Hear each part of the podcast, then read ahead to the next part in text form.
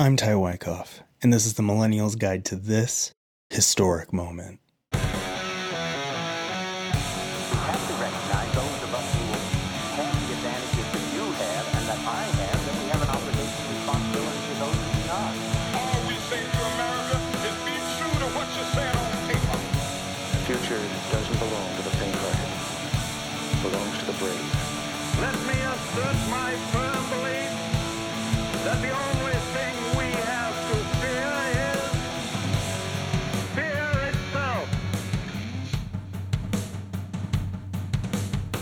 Generation did not create most of the conditions and the convictions which have led us to this day. But this generation has a responsibility to resolve them. As we look at America, we see cities enveloped in smoke and flame. We hear sirens in the night. We see Americans dying on distant battlefields abroad.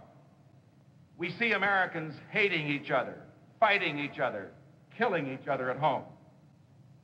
And as we see and hear these things, millions of Americans cry out in anguish Did we come all this way for this? It is the voice of the great majority of Americans, the forgotten Americans, the non shouters, the non demonstrators. They're not racist or sick. They're not guilty of the crime that plagues the land. It sounds like a speech you could have heard at the 2020 Republican National Convention, but that was Richard Nixon accepting the nomination for president at the 1968 Republican National Convention. 1968 was a rough year in American history. Deep in the thralls of Vietnam, the country was as divided as ever. Civil unrest and despair swept the nation in the wake of the Reverend Dr. Martin Luther King Jr.'s assassination, and descended further when Robert F. Kennedy, John F. Kennedy's brother and presidential candidate at the time, was also assassinated. Nixon successfully won the presidency that year, and his success was due in large part to a particular campaign strategy his team deployed. With the nation in chaos, Nixon talked about creating stability with one very particular phrase The violence must stop, whether in Minneapolis, Portland, or Kenosha.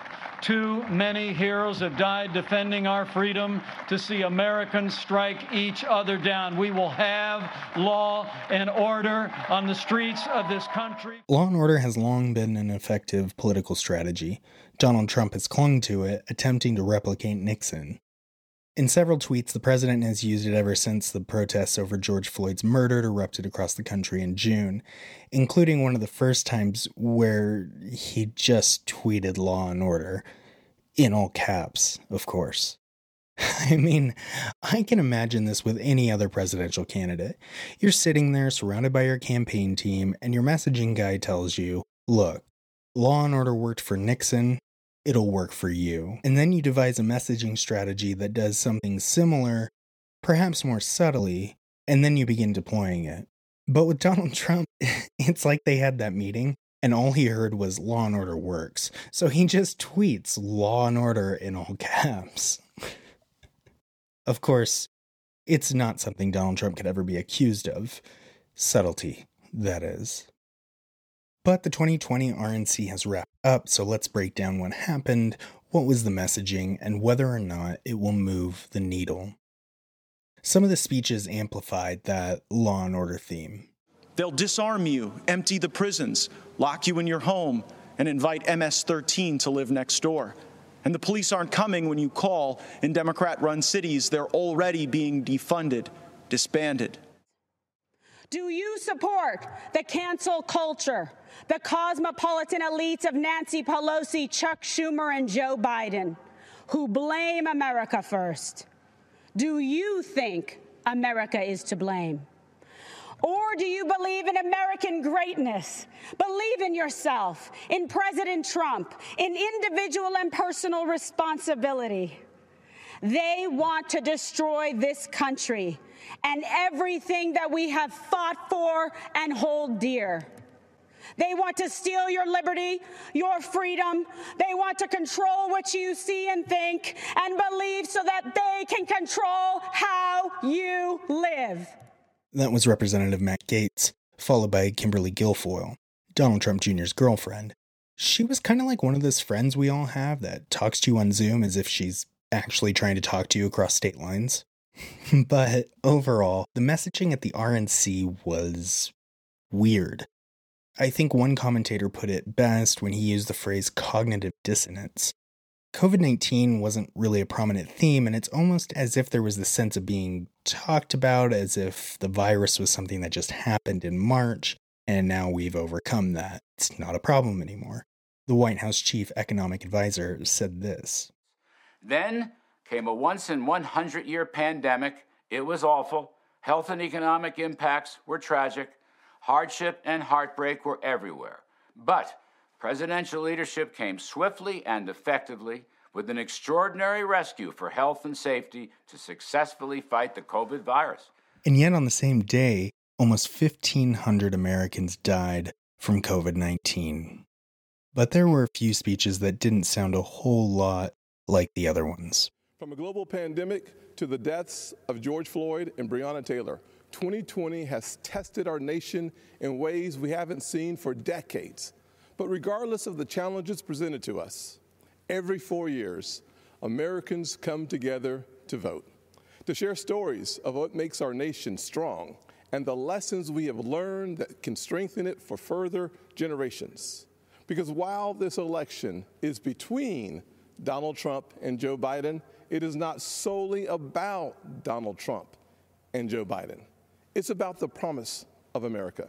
It's about you and me our challenges and heartbreaks, hopes and dreams. America is a story that's a work in progress. Now is the time to build on that progress and make America even freer, fairer, and better for everyone. That's why it's so tragic to see so much of the Democratic Party turning a blind eye towards riots and rage. That was Republican Senator Tim Scott and former ambassador to the UN, Nikki Haley. And these were good speeches, regardless of your politics. They struck more classical Republican notes than we saw from the other speeches. Scott did a good job not so much in praising Trump, but going after Biden's weaknesses. And that was really what I think worked about these speeches is that they were not only good speeches, but they didn't talk about Trump a whole lot, instead focusing on other themes. Your vote will decide whether we protect law-abiding Americans or whether we give free rein to violent anarchists and agitators and criminals who threaten our citizens. And this election will decide whether we will defend the American way of life or whether we will allow a radical movement to completely dismantle and destroy it. Joe Biden's agenda is made in China. My agenda is made in the USA. The far left wants to coerce you into saying what you know to be false and scare you out of saying what you know to be true. Biden is weak. He takes his marching orders from liberal hypocrites who drive their cities into the ground while fleeing far from the scene of the wreckage. Biden is a Trojan horse for socialism. If Joe Biden doesn't have the strength to stand up to wild eyed Marxists like Bernie Sanders and his fellow radicals, and there are many, there are many, many, we see them all the time. It's incredible, actually. Then how is he ever going to stand up for you? He's not. The fact is, I'm here. What's the name of that building? My own political views aside, this speech was so long. It was over an hour, and especially for being the last speech of eight hours of programming, it really didn't do much. There was no theme, there was no broader point, it was a lot of wandering and kind of just touching on random things and you know, there were some clever lines, but of course, the Law and Order theme was the theme, if there is one. So let's break down the messaging, see what might work, what might not. In the last episode, I mentioned suburban voters. They are most likely to be the decision makers this November because they are moderate Republicans who have been, in the last couple of years, realigning to the Democratic Party. So this is definitely a demographic of voters that Donald Trump is going to want to get back, but at the moment he is losing them. The first messaging point I saw was the economy. Republicans tried to frame it as the situation where because the economy was good before COVID 19, which is not the president's fault, it's China's fault, then once the virus is gone, Donald Trump will be the one to rebuild the economy. And I think that message uh, actually might have some level of effectiveness to it, especially for suburban voters. A lot of suburban voters were holding out for the longest time because of how good the economy was. And it's a note for Democrats. Uh, we haven't really gotten much from Biden as far as what his economic plans would be. Um, the campaign really hasn't said anything about who will be advising him on the economy. And all through this time, even though Donald Trump's numbers have been sinking, on the question of who would handle the economy better, Trump has consistently pulled higher than Joe Biden. So there is an opening there. But one thing to keep in mind is that's really if COVID 19 is not the number one issue on voters' minds at the time that they go vote. Because as I said, even though Trump has pulled higher on the question of the economy, he is still drowning in the polls because COVID 19 is a much more important issue right now. That can change, and it will have to change if Donald Trump's argument about the economy is going to do any good for him. Which brings me to number two. The campaign really has yet to come up with a coherent message about the virus. Talking about it in past tense is really not the wisest when, up to this point, it has been the biggest issue on voters' minds. And when we are on track towards 200,000 deaths, I mean, if this gets worse and we are on track towards 300,000 deaths, which some projections have said that that might be the case by December, COVID 19 is looking to be the third leading cause of death in the United States. Number three, the Republican Party was really trying to show how diverse it is. This includes several prominent African Americans and several African Americans who are close to Donald Trump with personal stories and policy stories and some other things to show how diverse the Republican Party is, as well as show how not racist the president is. Uh, this also happened on the night that featured women. A lot of women from within the administration, a lot of women within the party, and then, of course, voters all gave these talks about how great Donald Trump is towards women, how much he respects them, how much he hires them and trusts them with responsibilities, things like that. And to be honest, these all kind of sounded defensive kind of like an unprovoked denial. You know, that friend who tells you that they don't care over and over and over again. You're sort of wondering, wait, who who asked if you cared and who are you actually trying to convince? If your biggest theme is, see, we're not racist, and no, he really respects women. I know you've never seen this before, but really, he's a good guy. I don't know if you're off to a great start. Lastly, there is no doubt that law and order is a powerful tool in politics, but I am a little doubtful that it's going to work this time. The suburbs of 2020 are not the suburbs of 1968. They are far more diverse than the image that seems to be in the president's head. And I can't imagine that the white grievance chord that Law and Order riffs off of is really going to be as powerful as it has been in the past. And that brings me to my last point. Donald Trump is not Richard Nixon. Nixon was the insurgent candidate, Trump is the incumbent president. And I think this is where a lot of that cognitive dissonance emerges from because I think Trump's trying to be both. It's more advantageous for the insurgent candidate like Donald Trump in 2016 because it's easy to blame the chaos on the sitting president. But it isn't 2016 anymore. And it's really difficult to make the argument that all of the chaos and the burning buildings and the violence is Joe Biden's America when it's happening in yours. Of course, the campaign finds a loophole here by saying that all the chaos is in Democratic run cities and blue states and so on and so forth. But that was kind of a poor idea because that gave Joe Biden's messaging that Donald Trump is divisive and stokes the flames of division an opening as Joe Biden gave a speech just yesterday. I want to make it absolutely clear something very clear about all of this. Rioting is not protesting. Looting is not protesting. Setting fires is not protesting. Violence will not bring change, it'll only bring destruction. It's wrong in every way. It divides instead of unites, destroys businesses, only hurts the working families that serve the community. This president long ago forfeited any moral leadership in this country.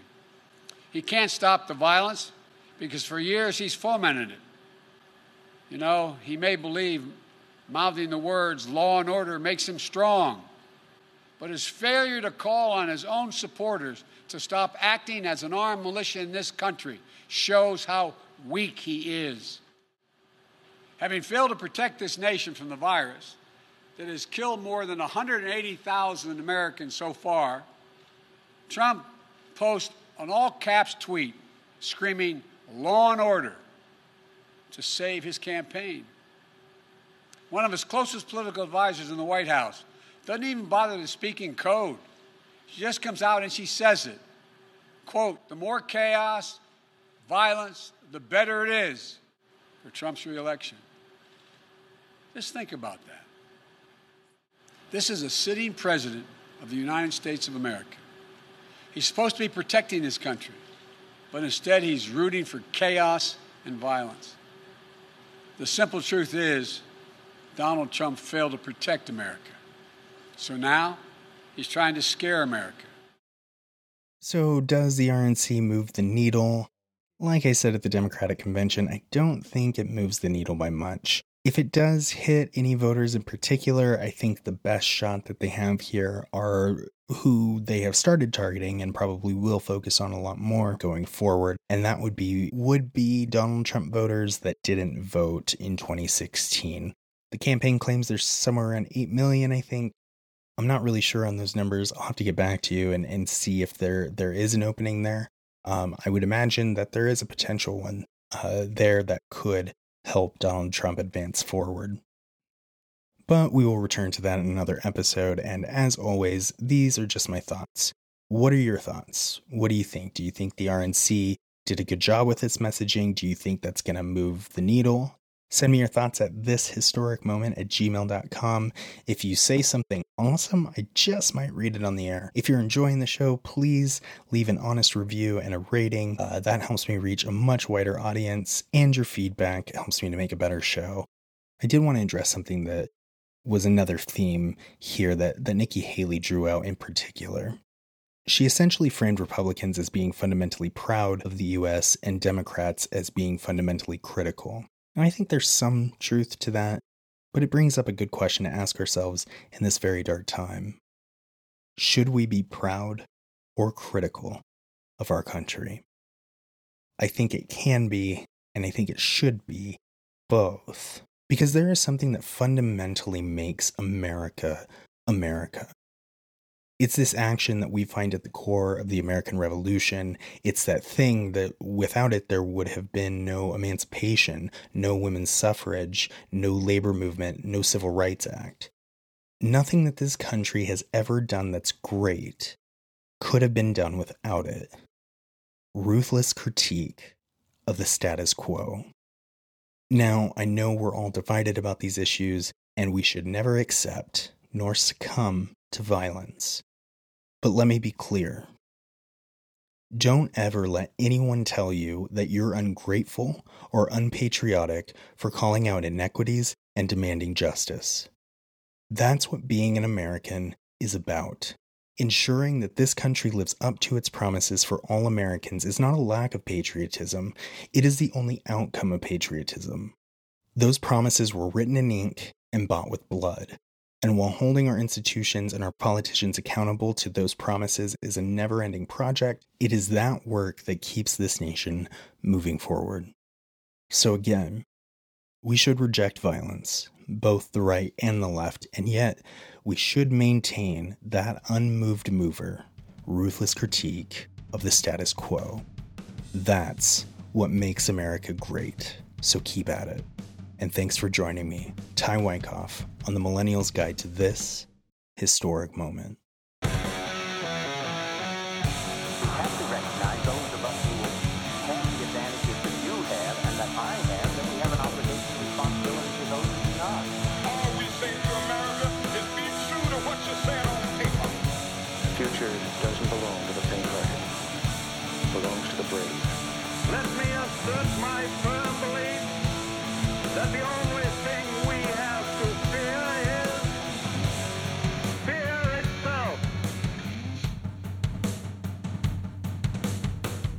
Generation did not create most of the conditions and the convictions which have led us to this day, but this generation has a responsibility to resolve them.